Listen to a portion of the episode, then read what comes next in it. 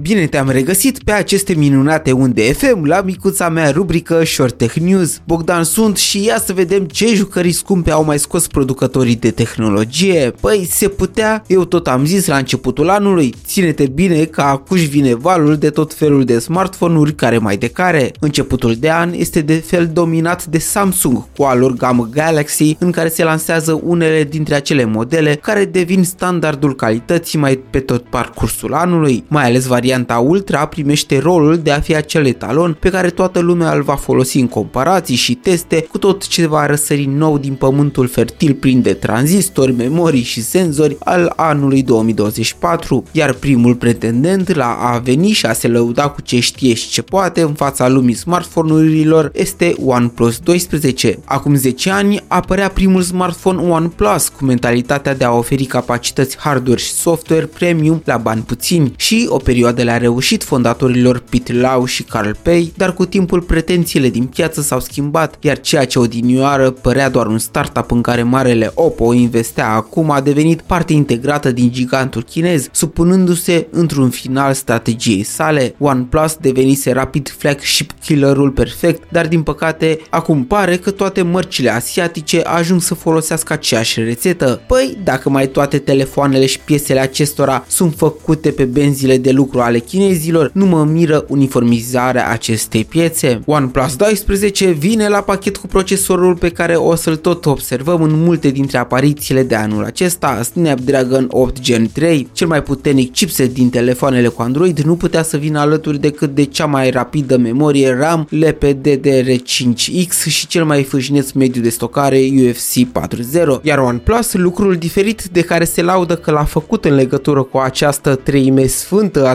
telefoanelor de vârf, este implementarea unui mecanism de funcționare denumit Trinity Engine. Acesta se ocupă de gestionarea procesoarelor și funcțiilor pe care cele trei componente menționate mai devreme le vor executa. Va optimiza fiecare interacțiune a utilizatorului cu telefonul în așa fel încât experiența sa să fie una foarte fluidă. Chiar și pe partea de ecran, care este bineînțeles de top, se reușește implementarea unor tehnologii care să aibă grijă ca rata de refresh și luminozitatea să fie mereu ajustate pentru confortul maxim ochilor tăi. Luminozitate care apropo poate ajunge până la 4500 de niți. Dual Cryo Velocity Vapor Chamber este denumirea zonei care se ocupă de răcirea telefonului, un nume care nu e doar fancy, ci care vine și cu un hardware pe măsură. 9140 de mm pătrați este zona care se ocupă de preluarea căldurii din telefon și disiparea ei mai departe. Se pare că este cea mai mare folosită vreodată într-un astfel de dispozitiv. Special la OnePlus 12 mai este și modul Aqua Touch, care va permite utilizatorului să-l folosească în condiții normale chiar și atunci când ecranul telefonului este umed. Hai zi sincer, dacă nu și tu te enervezi când nu poți da skip la reclame sau next la melodiile de pe YouTube atunci când îl folosești la duș. Pe partea de fotografie are cel mai nou senzor Sony alături de lentile care pot fi wide, ultra-wide și tele pentru un zoom optic de 3x, setup care a primit atingerea și partenerilor de la Hasselblad. Autonomia este un alt capitol unde s-a investit ceva idei. Cu 5400 de mAh are una dintre cele mai mari baterii la care se adaugă încărcarea rapidă pe cablu de 100W, ce îți permite energizarea telefonului în maxim 26 de minute, dar în comparație cu varianta de anul trecut are chiar și încărcare wireless pe 50W,